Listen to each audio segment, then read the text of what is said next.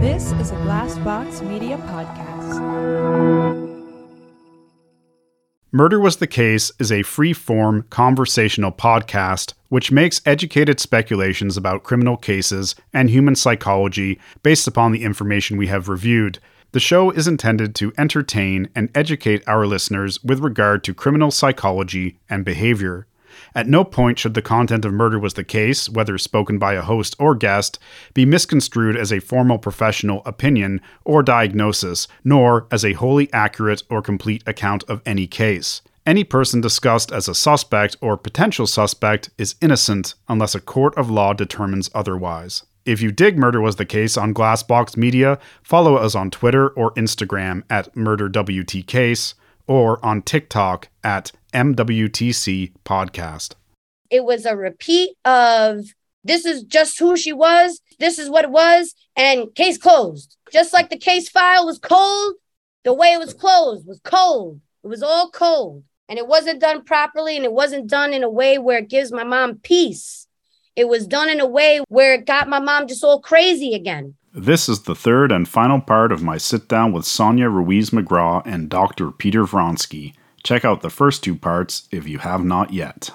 Wednesday, they announced the indictment. Friday, Connor is now calling me that this is going to be made public in 20 minutes on their Facebook page. And so I'm begging him, don't just say where the body was found because journalists are going to track it down he tells me all this. So there are going to be no details or anything. And of course, it then goes public on their Facebook page. Not only are the things I asked him to remove, there's much more public information in there than there was.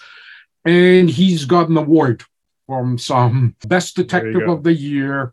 And so now I got a call. I, am assuming he had called Sonia. I called Sonia that evening, and it's news to her. Nobody called her. They just went made public. I think that's when I really started tightly working with you because the case got closed. It was over, but there was this still left, right? Like she's the granddaughter and it's not right. And we literally went to war with the DA, shaming them essentially into taking that post down, changing it. You know, that's how that press conference happened. It was not just Sonia's input, but Jennifer's input the previous year to just get out of Cottingham 9W. That Cottingham owed Jennifer in that one time they brought her in the way they should have brought Sonia in as well. 9W was the key for me to identify the victim here. Jennifer deserved as much credit as I did, as certainly as Sonia. And I guess they kind of tried to bribe me. I was going to be given credit. I,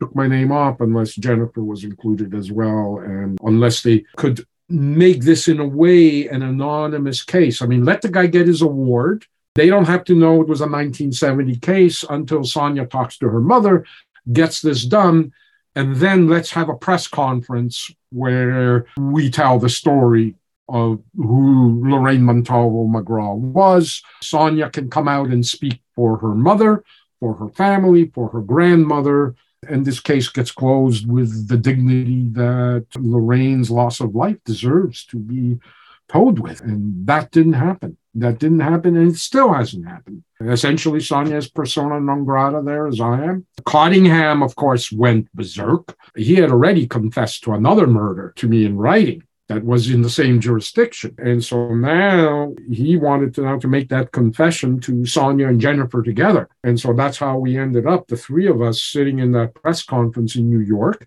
at the end of August. And we read what is might be his 14th confirmed murder. All three of us read piece by piece into the record the confession that Cottingham makes to the murder of Lisa Thomas, which of course puts Rockland County in a bind because here he is almost explicitly confessing to a murder in a way that he was much more vague in the case of McGraw. Yet they closed McGraw, but now they're fighting on closing Lisa Thomas.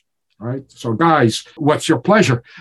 you know, choose one or the other. And in a way, I was almost afraid that I didn't want to, at one point with Lisa Thomas, I was worried that they would maybe say, well, let's not close McGraw now. But they can't do that anymore. That was in the back of my mind, a fear I had never brought up with you at that moment. What if we jinx out the closure of Lorraine's case? Because that's a dilemma for them to have accepted your case Lorraine's case on the evidence that they did. And here, Cottingham is giving them much more explicit information about what clearly he doesn't say Lisa Thomas because he doesn't know, but he knows it's a Lisa, and he's describing the Lisa Thomas murder. And it's not like he's making this confession before what was done to Sonia. The confession is from February, going back February. So he's not being motivated out of anger. His response is well, first of all, he bans Connor Fitzgerald, right? Because Connor Fitzgerald already knew about the Lisa Thomas confession and was already talking to other jurisdictions how he's now the new serial killer whisperer. He just closed the McGraw case all by himself. No mention of Sonia, never mind Jennifer Weiss, who really didn't have anything to do with Lorraine's case, other than opening that single 9W. And she should be credited for that. But no mention at all of all the other factors. And now he's closing Lisa Thomas. So right away, the first thing Cottingham did is, is I'm not talking to Lisa Thomas. Give me the old Clarkstown detectives. And that's an American story how some counties, the district attorney's office, and individual municipalities are, you know, some municipalities want to retain their own homicide investigations. They want mm-hmm. them in a community. They don't want some huge bureaucracy that does exactly what happened here. They have to process like sausages these murder prosecutions and they lose touch with the community. So, a smaller jurisdiction, it's much tighter. You're investigating the murder of your neighbor's family. And it's the case in Bergen County, where you have, for example, a case ongoing right now in Fair Lawn. Fair Lawn still have hung on to investigating their own murders but they're dependent on the prosecutor's office to prosecute them. And so what I'm discovering is that prosecutors now hold that over independent jurisdictions. And that's the case there as well. So that Connor took this case to Rockland County, great. Lisa Thomas, Clarkstown still hangs on to that. And so he might have been regarded as poaching in Clarkstown territory too. So all this, all these political issues, then fuck up a person who should have nothing to do with it, a family member, an actual prosecution, closure for other people.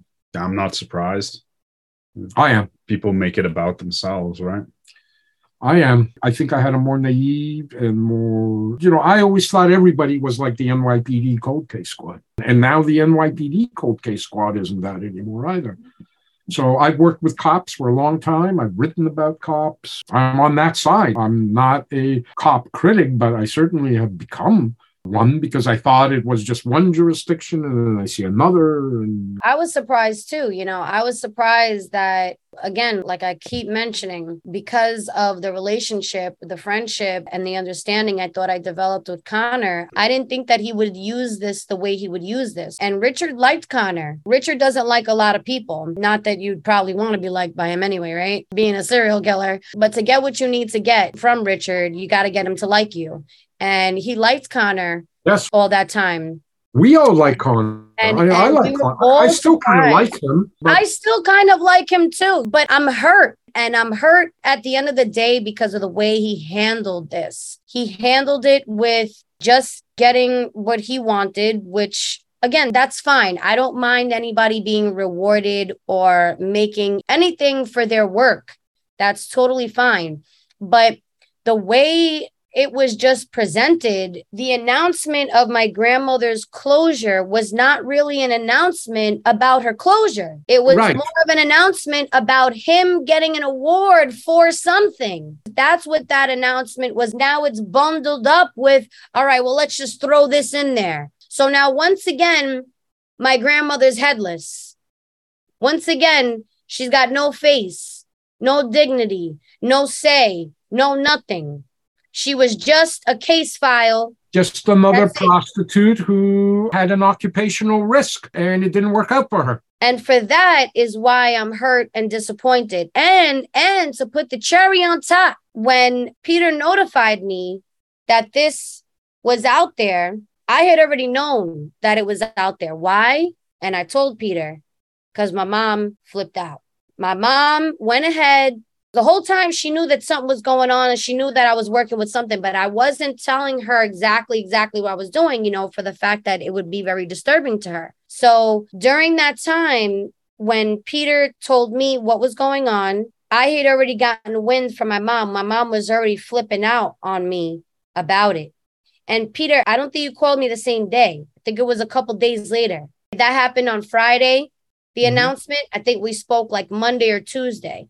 We Could spoke be. quickly, but I don't think it was the same day. But that weekend, my mom had already blurted out, and Peter met my mom, not face to face, but he has met my mom. My mom doesn't like to be face to face. She'll go in another room and talk to you from there.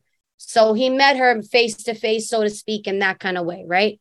And so now he knows how she flips out and how she is very sick emotionally. And she was already flipping out on me like that that whole weekend. I didn't know why. And I thought she was taking things that I had already told her and compiling with other things. But she was like, no, no, I seen something. I seen something, this and this and that. And she was losing her mind about how it was out there again and so incredibly hurt, screaming, crying for hours and hours. So when Peter contacted me, now I put two and two together that, okay, this is probably what she was talking about. She was talking about something real, something that was right now, something that I didn't know and wasn't prepared for. I was very angry with Connor, but I did not go after Connor right away. I waited and I waited for like two and a half weeks. I waited. I held this in and I dealt with the aftermath of my mom all this time without saying anything to him because I wanted to see what Connor was going to do. He had given me the courtesy the first time back in May about, oh, well, I got to tell Sonia first and I got to tell her first before I tell anybody about what Richard told me. So why didn't he pursue it this time around? I have no idea. I have no idea why he did it the way he did it this time around.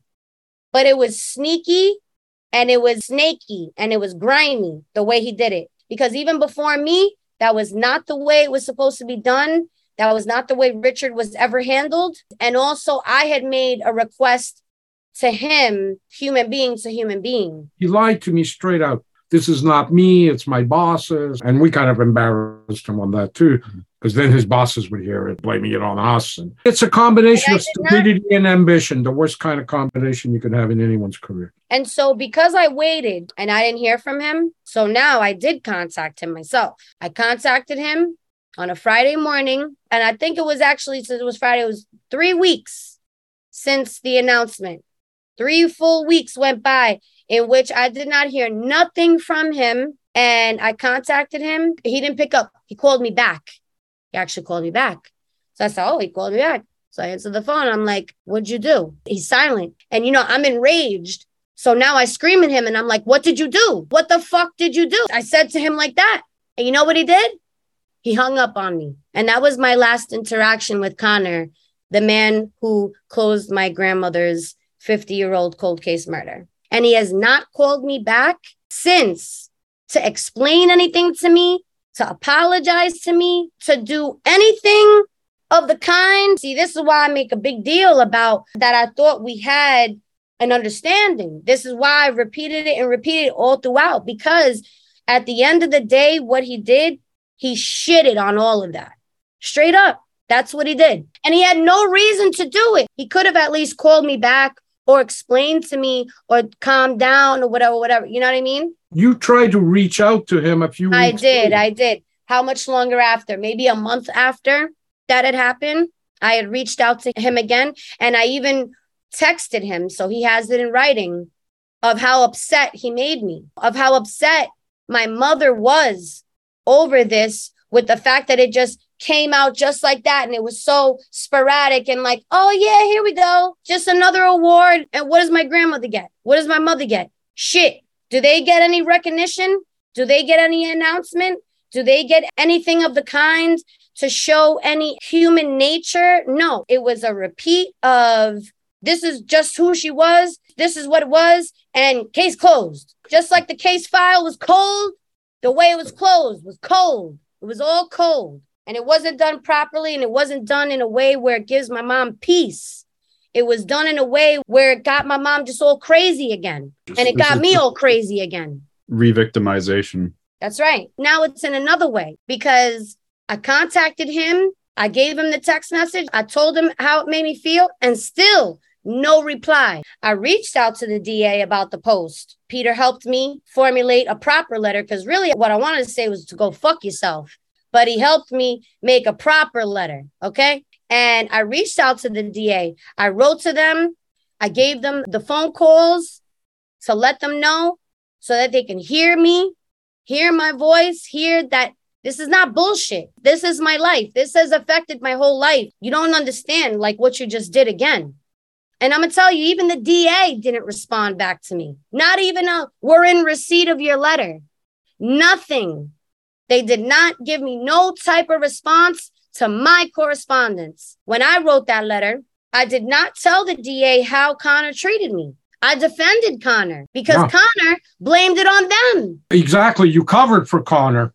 He said it was them that was pressuring him, that they're pressuring him to file the paperwork, that they're pressuring him to close it, that they're pressuring him to make the statement. So when I wrote to the DA and Peter coached me on the letter and saw my letter, saw my finalized letter of what I sent out, and Peter saw that I did not say anything about Connor doing any type of misconduct or disrespecting me in any type of way. And actually, I said Connor was on board with, with me. That's really what I said. So not only did I cover for him, but I extra doubly covered for him because I said something he actually didn't even do. So now on top of this, I write the DA. Sonia appoints me as her counsel. So I write on her behalf to the DA. I find out the DA belongs to this quasi Masonic secret society, the Friendly Sons of St. Patrick, which I'm familiar with because of the Fenian movement. So I sent him a copy of Ridgeway my book, asking him to respond to Sonia, to assist us in closing the case on the public record. And he responds to me. He brushes me off, but I get a formal letter from the DA's office with his signature. She gets bupkis. Right? She's family. I'm some Irish guy. To me, they respond to the friendly sons of St. Patrick. To her, they tell her to fuck off. What's the story here? Well, that was even before the betrayal. They were keeping her in the dark and responding to you, or Connor. No, was. that was after. After no, uh, I'm saying Connor was. Lee is right. That's right. That's right. When I was trying to contact Connor all summer long, and around September, that's when I confronted you and I said, "Have you heard from this guy?" And yeah. then that's when you were trying to make contact. And then that's when we found out he changed his number and blah, blah, blah, blah, blah. Yes, Lee is right. That's just right. the credit of the DA, they he was did, dodging me already from before. He was dodging me from before. They did take down, they changed the amounts. Okay. So they took down some of the things that.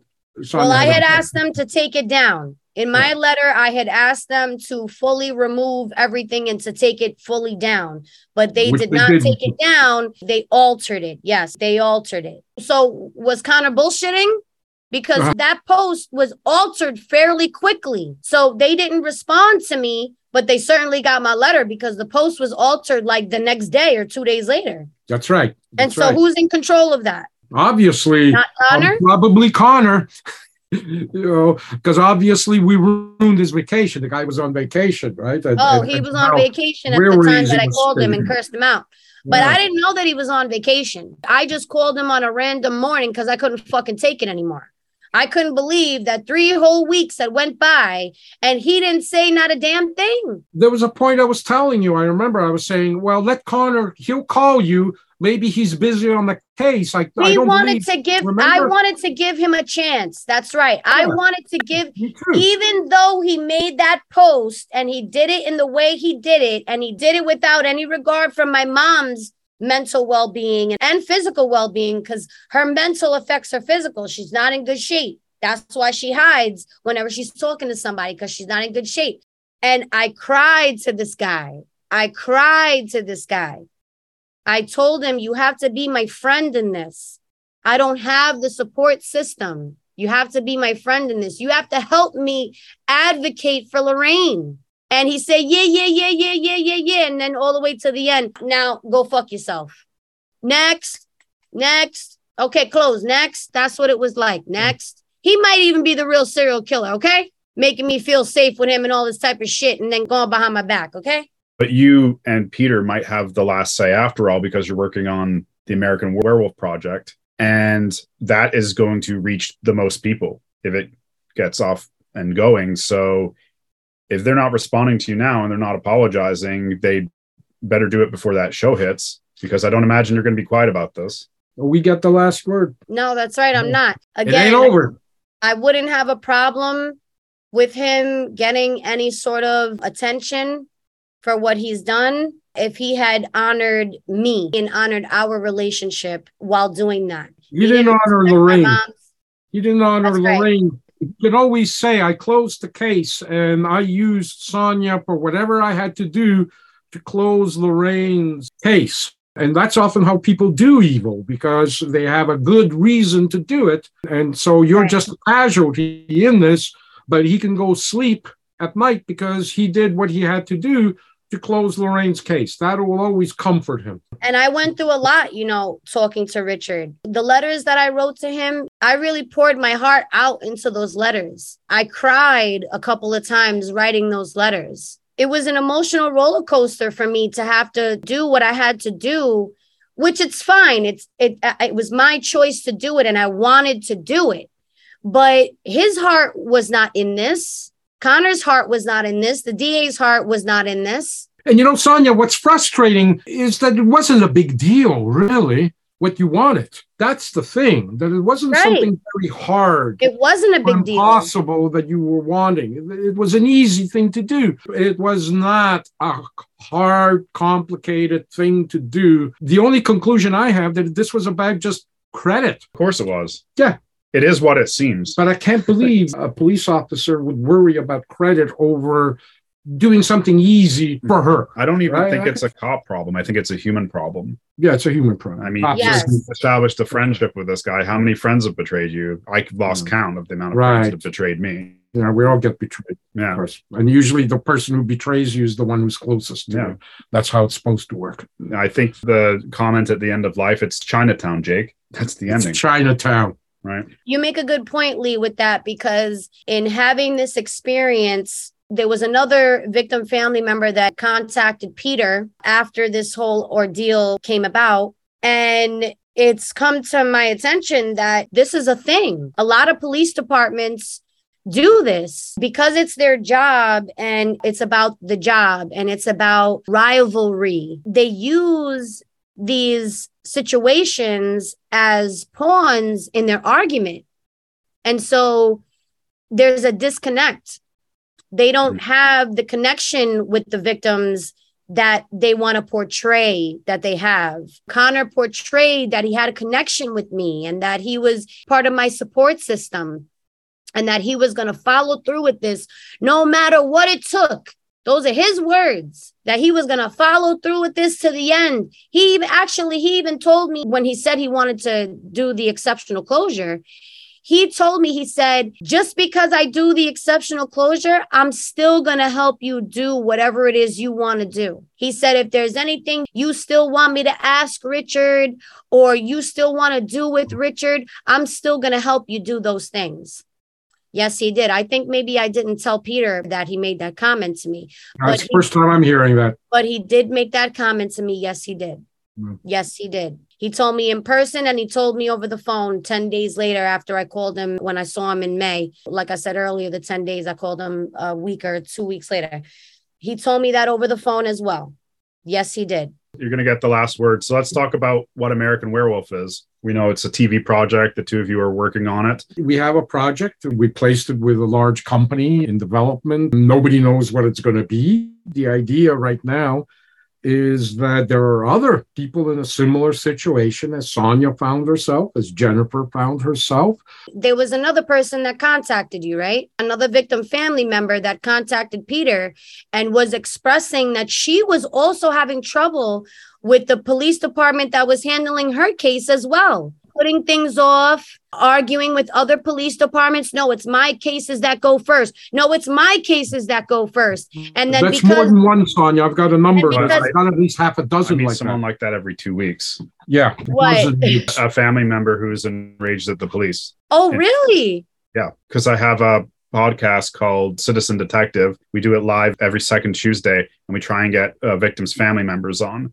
And, you know, we don't look for people that are outraged with the police, but that's typically what we find. Oh, wow. And that's what I'm saying. When Peter started getting these phone calls, like from this other person, and when she was describing her story, that's when it dawned on me. I'm like, oh my God, you know, this is like, this is a thing that the police do. They use these situations to fight amongst each other and to use it against each other. Well, if my case can't get closed first, then we're going to stand in your way somehow for your cases to Oh. get closed. But meanwhile, it has nothing to do with the police. It has to do with people with real lives that are waiting for answers. And hmm. they're waiting and they're waiting and they're waiting. And there's also been stories, which Peter can elaborate on, of other victim family members that died Waiting. before they got their answers. Yeah.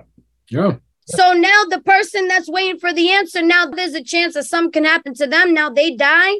So now how'd they die? Now they died waiting, waiting, waiting over your bullshit.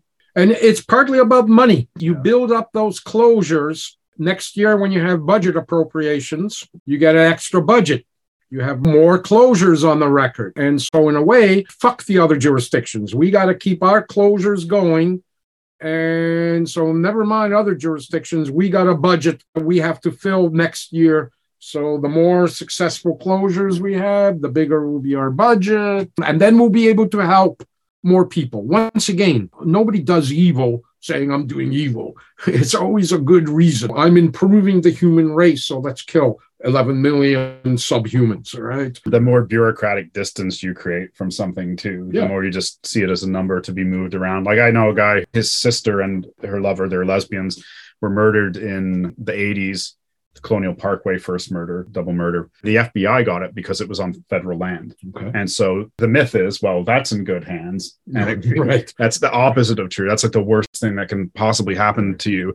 And so Yeah. the FBI, yeah, because they don't even really work on homicide. Right. They don't do homicide. No, they don't. They advertise that they do, but that's But not even don't. really true anymore because after 9 11, they defunded the whole behavioral analysis thing. So all the funding goes to, to Terrorism. terrorism. So mm-hmm. this agency that doesn't work homicides has got his And never did. sister's case. Yeah, never and they're not going to give it away because they're never going to say the FBI couldn't get their man. Right. Maybe these people could Right. because it's bad look for the bureau. Right. And so And- they'll hang on to it. And there's all these things that could be done in the case, you know, with M-Vac testing and there's leads, and it's just quiet because you're right. At the end of the day, the institutions care more about themselves than they do about the people they're serving. And I think that's the same for medicine. I think it's the same for law. I think it's the same for law. Yeah, yeah. Yeah. It doesn't make it okay. I know the police typically back each other up with things, but I didn't think that it was such to like a ridiculous level. I have no gripes with the police whatsoever. I have nothing against the police at all. So for them to do this to little old me, I want to say, they'll just do it to anybody. You got a good friend who's an FBI agent. I assume that you feel all cops are like your friend, right?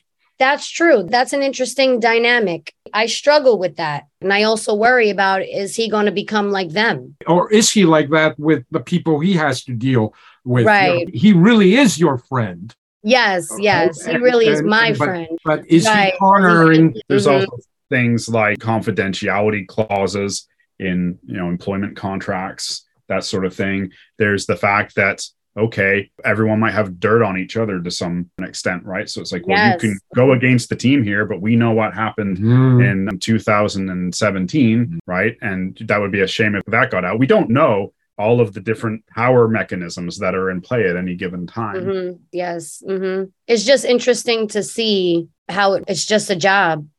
It's just a job. And the job is part of their drama.